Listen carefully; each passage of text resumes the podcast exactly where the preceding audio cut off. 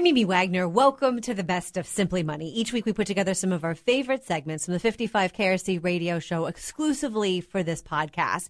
If you have great savings habits, well, you might have trouble spending. Steve and I discuss how you can feel more confident about creating retirement income and take your questions about money and financial planning. Andy Stout, CFA and the Chief Investment Officer of Allworth Financial, breaks down how the debt problems from Evergrande, that Chinese real estate conglomerate, may affect your 401k. Finally, Steve and I interviewed Chip Gerhardt. He's the president and CEO of Government Strategies Group, also the father of a daughter with special needs, about how he created the ABLE account, a tax advantage savings tool for Americans with special needs. Well, your 401k might be down today. Concerns over the Federal Reserve and China. So here's what's going on and how long term investors need to be responding. You're listening to Simply Money. I'm Amy Wagner along with Steve Sprovach. Tough day for your 401k. U.S. stocks fell on several emerging risks, some that we're very familiar with. We talk about all the time here on the show, and some of them kind of new. Joining us tonight with his perspective, Andy Stout, CFA, Chief Investment Officer at Allworth Financial. He's guiding 11, 12 billion dollars worth of people's savings from retirees nationwide, right here from right here in Cincinnati. Andy, we've been talking about the Fed. Obviously, this is something markets are watching very closely, um, but it almost almost appears like a new risk kind of emerged over the past few days, and that's in China. Let's talk about that. Yes, yeah, so you might be hearing about a company called Evergrande. Yes. They are China's second largest real estate developer. I mean, they're working on like 1,300 different real estate projects. Uh, they're actually also dabbled in other areas like electrical vehicles, media, soccer, things like that. So it's a pretty big company. It's almost one of those too big to fail companies. And that's what the markets are worried about because last week, Bloomberg News reported that Evergrande might miss their debt payments, essentially f- causing them to default on some things. And default just means you're, you don't pay the interest on a loan that you have. And it reminds people about 2008 when the Lehman Brothers missed their debt payments. So you start thinking, okay, here's a really big company. They have 300 billion dollars of debt. That's about 2% of China's GDP, by the way. So the concern here, Andy, because I think it's it's tough for a lot of people to understand. Like, why is my 401k being impacted by some real estate company in China? Mm-hmm. Uh, you're saying though this is such a massive company that the concern over this default is actually what's having the impact. Yeah, so we can look to Lehman Brothers for a very similar uh, playbook, if you will. So mm-hmm. we think back, what could happen with Evergrande? Well, missed payments by Evergrande would cause banks that have lent to them, they would have to reprice those uh, loans lower to like devalue them. Uh, and that would mean because banks have to meet um, liquidity requirements and certain ratios of having safe assets versus unsafe assets, they might be forced to sell other assets, possibly other good assets.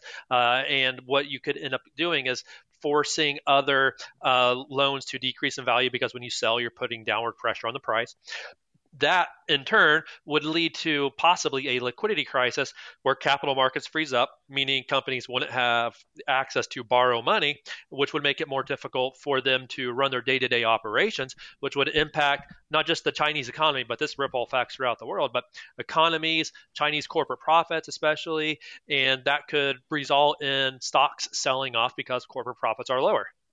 Uh, realistically, Andy, I mean, it sounds pretty scary, but what yep. uh, what are the chances? I, I, mean, could this cause another 2008 style market meltdown? Highly unlikely. Um, one of the big reasons is the Chinese Communist Party values stability. Mm-hmm. Right? They they don't like when there's turmoil. They want things to be very smooth because one of the worst things for uh, communism in general is when people are upset and you know it could it could hurt the party itself. So they want the people to be happy. And also, a lot of Chinese people, they are heavily invested in real estate themselves. So one of the things that Chinese President Xi Jinping wants to do is he's trying to redistribute wealth. So if there's a lot of individual people who are invested in the real estate sector, any sort of you know wipeout of that completely uh, and banking crisis would affect the the broad masses. So what I think you probably see is that you do see some sort of bailout to some extent. I don't know to what extent, but I would say it's not like a Lehman Brothers. I mean, I don't think it'll turn out like a Lehman Brothers.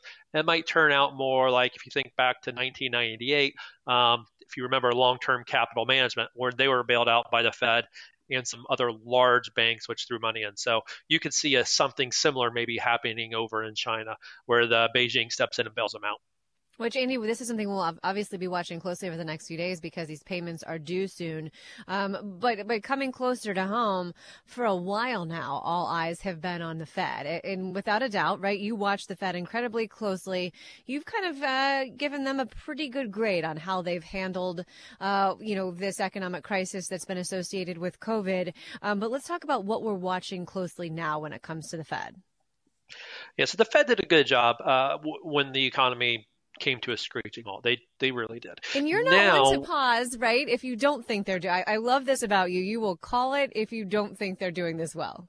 Oh, I thought they did. They were terrible in 2018. Yes. Uh, but that's we can talk about history later. Uh, so the question now becomes, what happens in the future because they're about to make a pivot and it'll mm-hmm. be really critical how well uh, this pivot occurs in, in, terms of how it will affect the markets how it will possibly affect the economy so what they've been doing they've been buying about 120 million dollars or billion excuse me dollars of bonds uh, every month you know since uh, you know back in you know April uh, roughly of last year. And what this has done is has pushed the Fed's balance sheet up to about 8.4 trillion dollars. So now what they're trying to do, they're trying to slow down the rate of purchases. That's called tapering. They want to reduce the amount that they're buying and eventually get to a point where they're not buying any more bonds. And the reason they bought bonds in the first place was to make sure that the capital markets were functioning smoothly. Uh, companies were able to borrow uh, and issue bonds to raise money. Also, it keeps longer term interest rates down because it adds an extra uh, buyer uh, to the mix. So if they're buying these bonds, it helps keep interest rates low, which is good for long term lending for companies, right? So now the Fed is looking to reverse that and taper or reduce those amount of bond purchases. Andy, I, I, think we both agree they they just totally fumbled it in 2018, and, and they learned their lesson. I, I mean, they've been really transparent about this. So when the news comes out that they are going to start tapering, I think the markets have already discounted that. They've already taken that in, in, into account. What else could the Fed announce that could cause markets to tumble? I mean, the real question becomes, Steve, how does tapering of these asset purchases, these bond purchases, relate to when the Fed is going to start to raise interest rates, right? Uh, Chairman Powell, of the Federal Reserve Chairman Powell, he said uh, that rate liftoff is not related to the timing of tapering. But, you know, we all kind of know, well, they're probably not going to raise rates until they're done tapering. So I don't think anyone quite believes that. So the question I think becomes what happens with interest rates? When might the Fed raise rates? They're concerned about inflation. They're concerned about full employment. You know, they want to make sure that that dual mandate is met. And when they're thinking about all of this on, on, on the possible risks that you're asking about, I think hiking too soon or too quickly could be uh, something that needs to be watched very closely. We're going to get a sense of what the Fed is thinking actually on Wednesday when they release what's called a dot plot. And what the dot plot shows is where individual Fed members, voters and non voters, by the way, uh, think Fed funds rate should be at the end of the upcoming calendar years. The last dot plot in June, it showed two hikes by the end of 2023 and no hikes next year when you look at the median dot wouldn't be too surprised if that goes up to one hike next year and a total of three hikes by the end of 2023. You're listening to Simply Money tonight here on 55 KRC. We are joined as we are every Monday by our chief investment officer, kind of bringing his analysis and some common sense to what's going on in the markets on a day when, as you check your 401k, it might be down. Andy, from a practical standpoint, one thing I know that a lot of us have been concerned with is inflation. What are your thoughts on inflation right now and moving forward? Well, we got some good inflation data last week. I mean, it's really been a concern of a lot of people. That is one of the Fed's two uh, mandates a stable inflation. Uh, economists last uh, week, when the CPI, which is consumer prices uh, measure of inflation, they were expecting it to decelerate, which it did on a month-over-month basis from 0.5% to 0.4. It actually fell to 0.3. So the bottom line is, I don't want to get into the weeds on numbers, but it fell quicker than what was anticipated. What was driving this uh, was a drop in airfare that fell, uh, as did uh, motor vehicle costs. So that helped to bring down inflation. Does this mean this is the beginning of the end of high inflation? Yeah, I, I, don't think it is. I don't think we're quite ready to get back to normal levels. I think we're, we're going to see some elevated inflation uh, at least into the early part of next year. And part of the reason for that, Amy, is that we still have massive supply chain issues. Yeah. And once this Delta wave, you know, starts to roll over like other ways has, it's likely consumers will get out and spend more money. I, I, think that's my concern, Andy. Is when when does inflation normalize? I mean, uh, airline prices aren't going to keep dropping, and, and, all you have to do is go down to Kroger, and you're going to see you know milk, eggs, bacon's double the price in, in the last couple of weeks. Gas is back up over three three bucks a, a gallon. It, it, just seems to me that that this inflation is not going to go away right away. I mean, is that your feeling? Is it going to be with us a little longer than expected?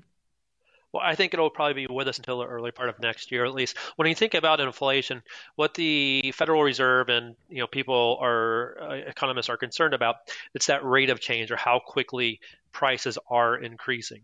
You know, with everything going on from COVID, supply chain issues, uh, the reopening, what you're seeing, and, and also the massive job openings. I mean, there's 10.9 million job openings. That's 2.2 million more than the number of unemployed, which is a it's a, the biggest spread ever.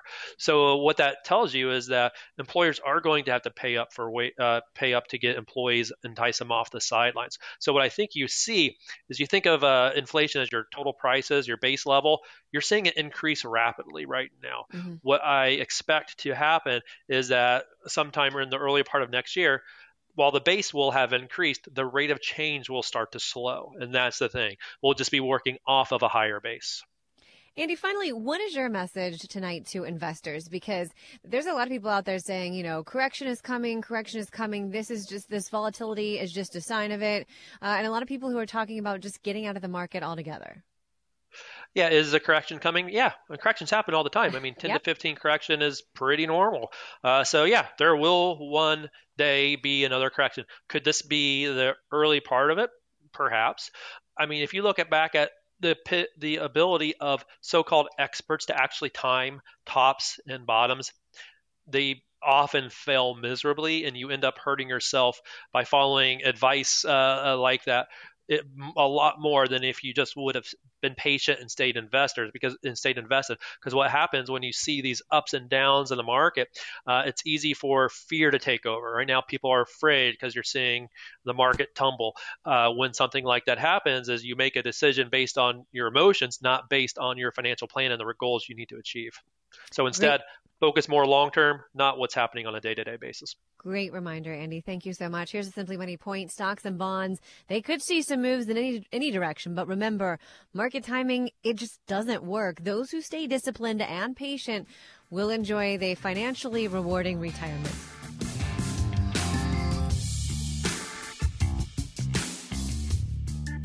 You know, we, we work with so many retirees. Steve, you have countless through the years.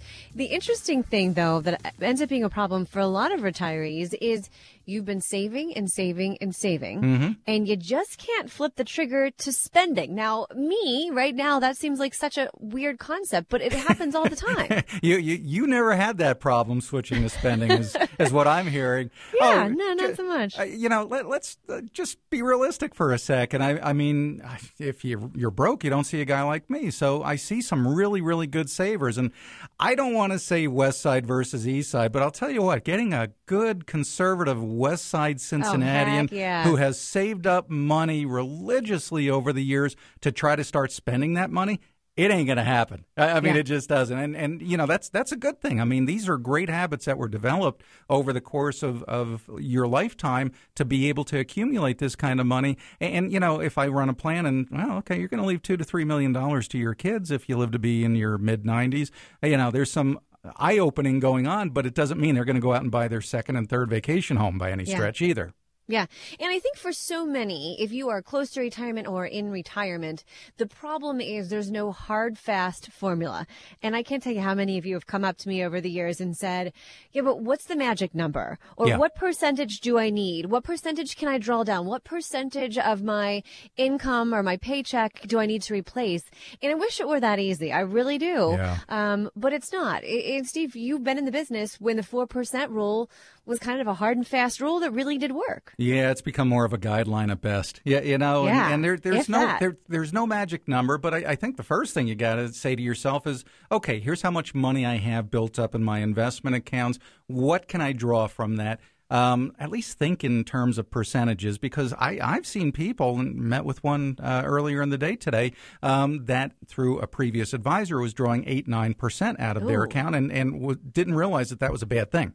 Uh, Okay, so you know, four percent is a good starting point, and, and what we're basically saying is, of your investments, can you draw four percent per year and not run out of money by the end of your life? Well, it's more complicated than that because It was also developed in the 90s. nineties right? interest rates were a little bit higher than today, right?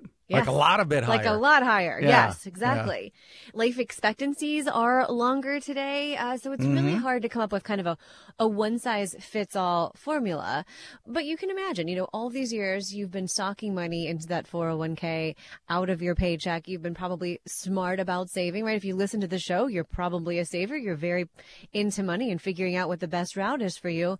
And then you get to retirement and it feels really, really weird to flip that switch uh, in spend and knowing how much you'll spend is hard. And, and I know a lot of people, Steve, who get close to retirement and say, I'm going to spend less in retirement. You know, like I don't have the commute and I don't have the dry cleaning bill and I'm not going to have lunch with my buddies and the marketing department or the sales department. And that's really not the case. No, it's not. And, and there are two times in retirement where you're going to spend probably a lot more than, than Yeah. you expect. That's the first year because, hey, we're retired. Let's go take that trip we always wanted to take. Right. And later in life, healthcare expenses get more expensive as you age. I, I mean, you might spend two hundred and fifty to three hundred thousand dollars in the last few years of your life on healthcare expenses. So, yeah, you've got a budget for that, and, and that starts off with having an emergency fund. Yeah. So so planning for those expenses. You mentioned too an emergency fund. Ed Fink, one of our founders, right before he retired, uh, talked really openly about the fact that he had set aside enough money in cash where if there was a major market pullback. He wouldn't have to draw down money right while it was down. It, the losses are on paper at that point. If he's got the money on in, in cash on the sidelines, Right. and he can use that to live off of. Yeah, and, and that's that's the whole key is, and, and we saw this just last uh, March during the early stages of the pandemic. Uh, if you had an investment account and you needed to draw money out, and the market just uh, just went down the toilet, um, your savings account, your emergency savings, saved your your butt. I, I mean, you were able to draw from savings, and when prices recovered three four months later, then you replenish the emergency fund. So that, that's what it's for. It's so that Yeah. you can draw down on your savings account instead of investments if it's a bad time for investments. If it's a good time and investments are up, draw from the investments. It gives you a choice. Well, and you may have the best financial plan in place for retirement in the world, but things change, right? What if your family moves away and your grandkids, and all of a sudden, where you were driving five minutes, you're flying five hours to see them, right? Yeah. At least you have a financial plan to start from, but this is a living, breathing document. It will change, and that's okay. Here's a Simply Money point a plan, not a product, is the best way to be confident about your retirement income.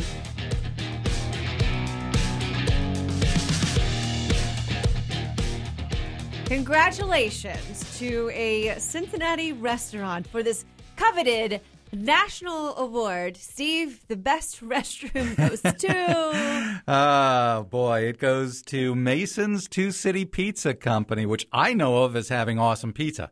Yeah. Yeah. Have you been um, in their bathrooms? Uh, no, I, I, I guess unfortunately I have not. But Loser. apparently, Apparently you're losing I know. Oh, What I'm wondering is, okay, Cintas. You know, they're. By the way, Cintas is. I didn't realize. I knew they were big. They're the sixth largest company in Cincinnati Yeah. by revenues. They're a big company, and they go are. into businesses all over the country. Very successful company, and for whatever reason, they decided let's rate bathrooms. Yeah. And so they go all over the country. And right here in Mason, number one, well, maybe I shouldn't say number one. The top, the top bathroom is Mason's Two Cities Pizza Company. Go there. I went there. Okay, so for those of you who've never been in this bathroom, I have not, but I've seen pictures. Super cool. It looks like you're in a subway station.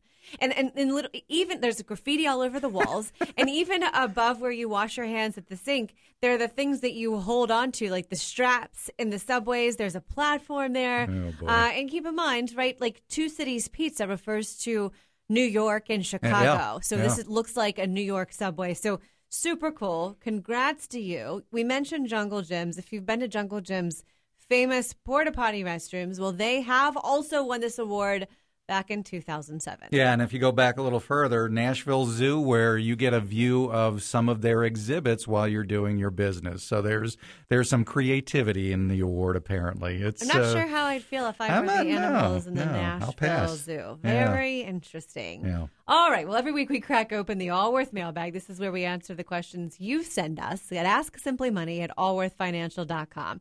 Our first question tonight comes from Claire in Hebron. My son is a junior in high school and is leaning towards joining the military. What should I do with the money in his 529 plan? I have about $8,000 saved there. First of all, Claire, very cool Yeah. uh, that your son is thinking about serving our country. We so appreciate that. Uh, let's talk about our question. Yeah, and, and 529 plans are, are they're just tremendous college funding and college saving tools, but there's still a lot of misconceptions, Amy. I, I mean, uh, when we started talking about state sponsored plans for college savings in Ohio, it was the Ohio Tuition Trust Authority. And, and when you go back to the beginning, that was money that was paid to the state of Ohio and could only be used for Ohio schools. Well, a 529 is totally different. I, I mean, it's, it's a great funding tool for college where parents, grandparents, pretty much anybody can put money in an account for college education for a certain individual. And as long as that money is used for college expenses, books, tuition, room and board, that sort of thing, in any college accredited university in, in the United States, that money comes out tax free. I, I mean, Yeah. these are awesome. But here's an interesting question. Um, okay, he's not going to college and maybe never goes to college. What can you do? Here, it's called portability. One of the best features of a 529 plan is, let's say myself as well, this is the, the case. As a grandparent, I've got a 529 for my grandkids. Okay. Let's just say one of those grandkids doesn't uh, go to college. I can then roll over or transfer that account, that 529 plan, into one of the other grandkids' accounts. And, Easily. and and they can use that money for the same purpose. Okay, so that that part's nice. Or you can say, you know what, good for the grandkid or good for the son going into the military. I set this money aside. He deserves to still use it. You can use it for whatever you want. That kid can still use that money, but you just pay tax on it because you're not using it for college when you withdraw it. By the way, it's the parent.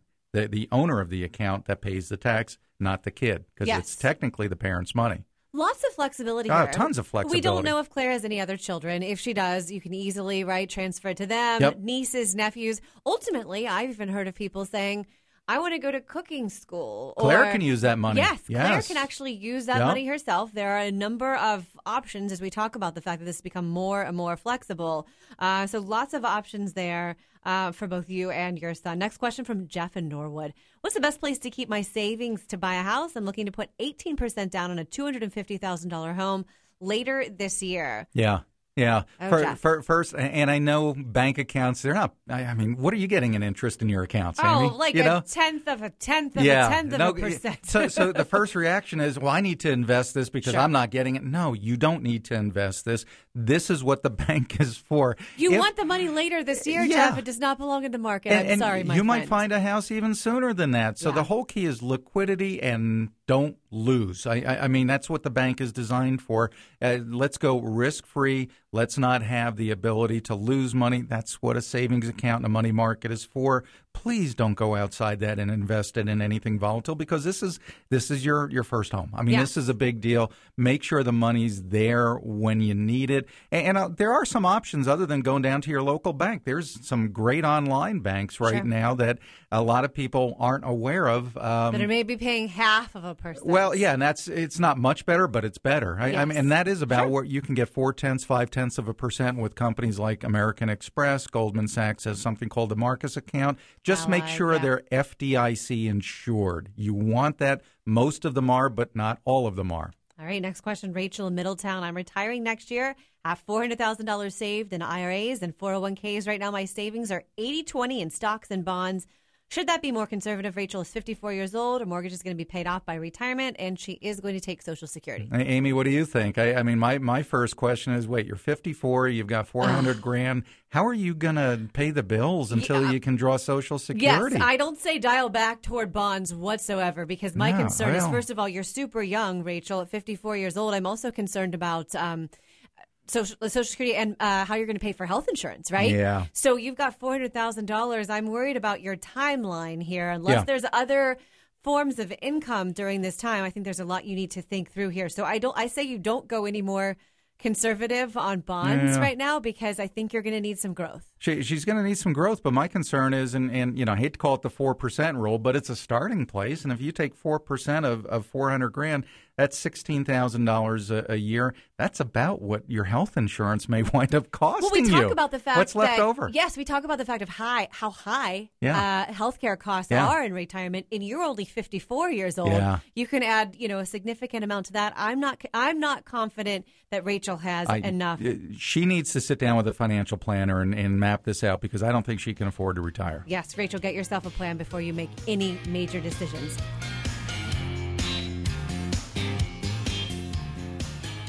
If you are a parent of a child or you have a family member who has special needs, you understand that the process of planning for them financially is a lot more complicated than planning for anyone else. And joining us tonight um, in the studio is Chip Gerhardt. He's the president and CEO of Government Strategies Group, a full service bipartisan government relations firm. But Chip, even more than that, you're the father of a daughter who has special needs. And years ago, you realized there was something huge missing for what you could do for your daughter.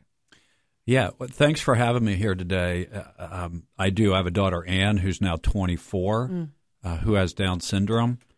And I was serving on the board of the National Down Syndrome Society when it was realized by a group of parents in Northern Virginia that if you had more than $2,000 worth of assets in your child's name, he or she would lose uh, their benefits, uh, Social Security and Medicaid benefits, which are hugely important for uh, the disability community. And the parents couldn't believe that this one was a federal law and two that it actually existed. And so they asked the questions. One of the people at the table that night actually said, I know a person who works for a member of Congress. I'll ask him. The, the, the staffer didn't know the answer, but researched it and realized that that was in fact true. It you, was not a mistake, which is hard to believe. Exactly, and said we want to do something about it. Uh, it took us four years to realize that we weren't going to be able to change Social Security or Medicaid law because that's too Byzantine and too complicated. Sure. And we landed on what ultimately became the ABLE Act, the Achieving a Better Life Experience Act, which expanded the powers of the 529 college savings account to include people with disabilities, allowing uh, them and their families to put uh, $14,000 a year at the time uh, into an account, into an ABLE account uh, that would not jeopardize their Social Security or Medicaid.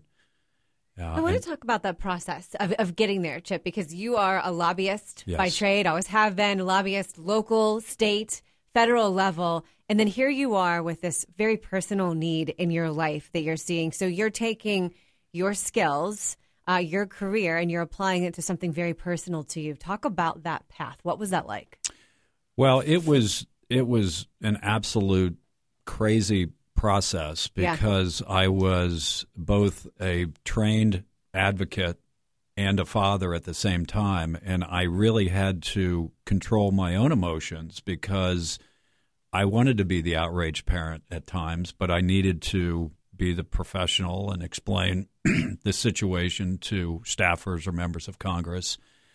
And it took us eight years to wow. convince people that uh, we should correct this great injustice. I mean, it was a, a civil rights, human rights issue uh, the $2,000 asset limit was put into place in 1964, and when we got this passed in 19 uh, in 2014, it hadn't been raised a penny. In fact, it still hasn't been raised. There is in still 50 years. In well, in to today too, Yeah. there's still a two thousand dollar asset limit, uh, or you lose your eligibility unless you put it into an ABLE account, which is crazy. I mean, it's anti-American. It's anti everything that we were taught as as Americans: work hard, save, and um, take care of yourself and your family members. And Chip, as an investment advisor, there weren't real good tools before the ABLE accounts. You had to set up a special needs trust, set up a foundation, attain 501c3 status. All of these these tools that were the only other choices before the ABLE Act, they were expensive, and not every parent could afford that. It, it seems to me like once you came up with a concept, this should have been a gimme. I mean, it should have been everybody should have been on board but it took a long time for you to get this act passed. What what were the roadblocks? What what would be what were the problems that came up that caused this not to just be rubber stamped? Well, initially we wanted to fix the problem. Sure. We wanted to change the asset limitation or remove it Yes. altogether. Medicaid is not a program for people with disabilities. It's it's a it's a program that that had its origins in helping poor people. Mm-hmm. And so it it wasn't designed to deal with the dynamics of of people with disabilities and it but it's never been fixed. So we we tried to fix it. We realized that that was a massive undertaking and once you open the door uh, public policymakers are concerned who follows in behind you and what they want to do. Sure. So we couldn't fix that. We couldn't fix the Social Security issues, and thus we had to come in with this workaround. And as I said, the problem. Which good for you, right? Not easy Right. to do when you're dealing with politicians. You've got doors shutting in your face, but here you are. And I'm sure this is the point where you are the outraged father a little bit, right? I'm not going to give up on this because we need something to change here.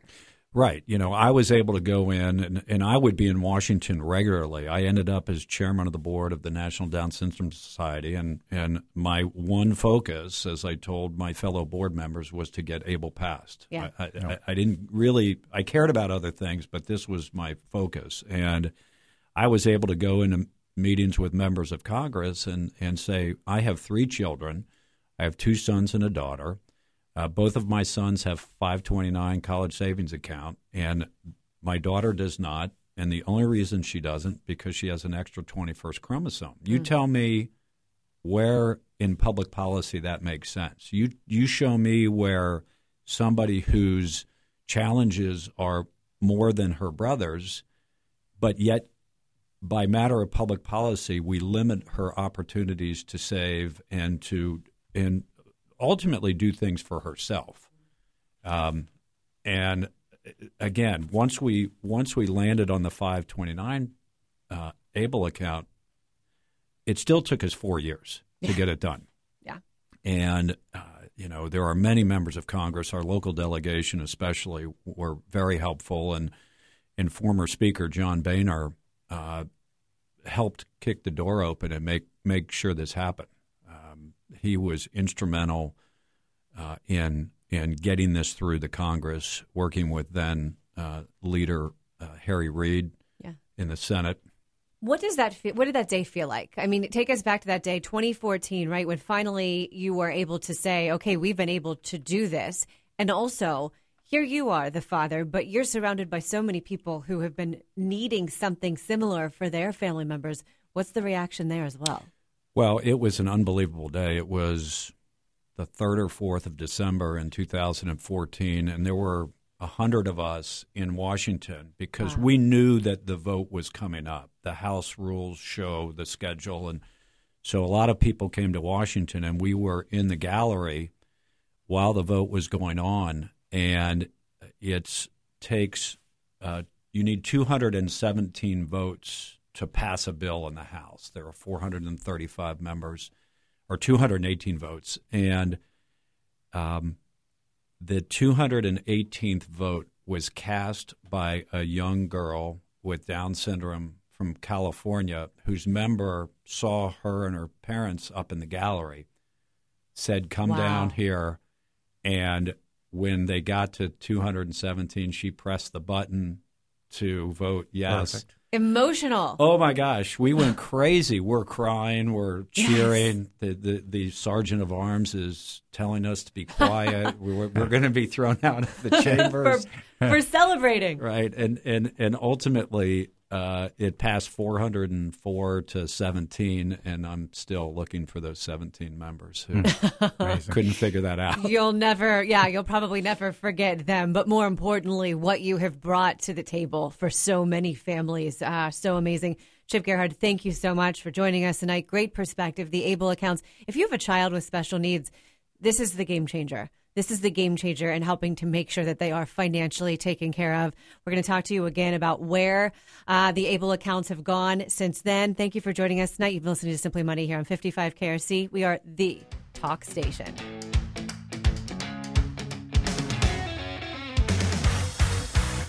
You've been listening to the best of Simply Money. If you could do us a favor, send the show to a friend if you think they may benefit from it too. At Allworth Financial, we help you retire better.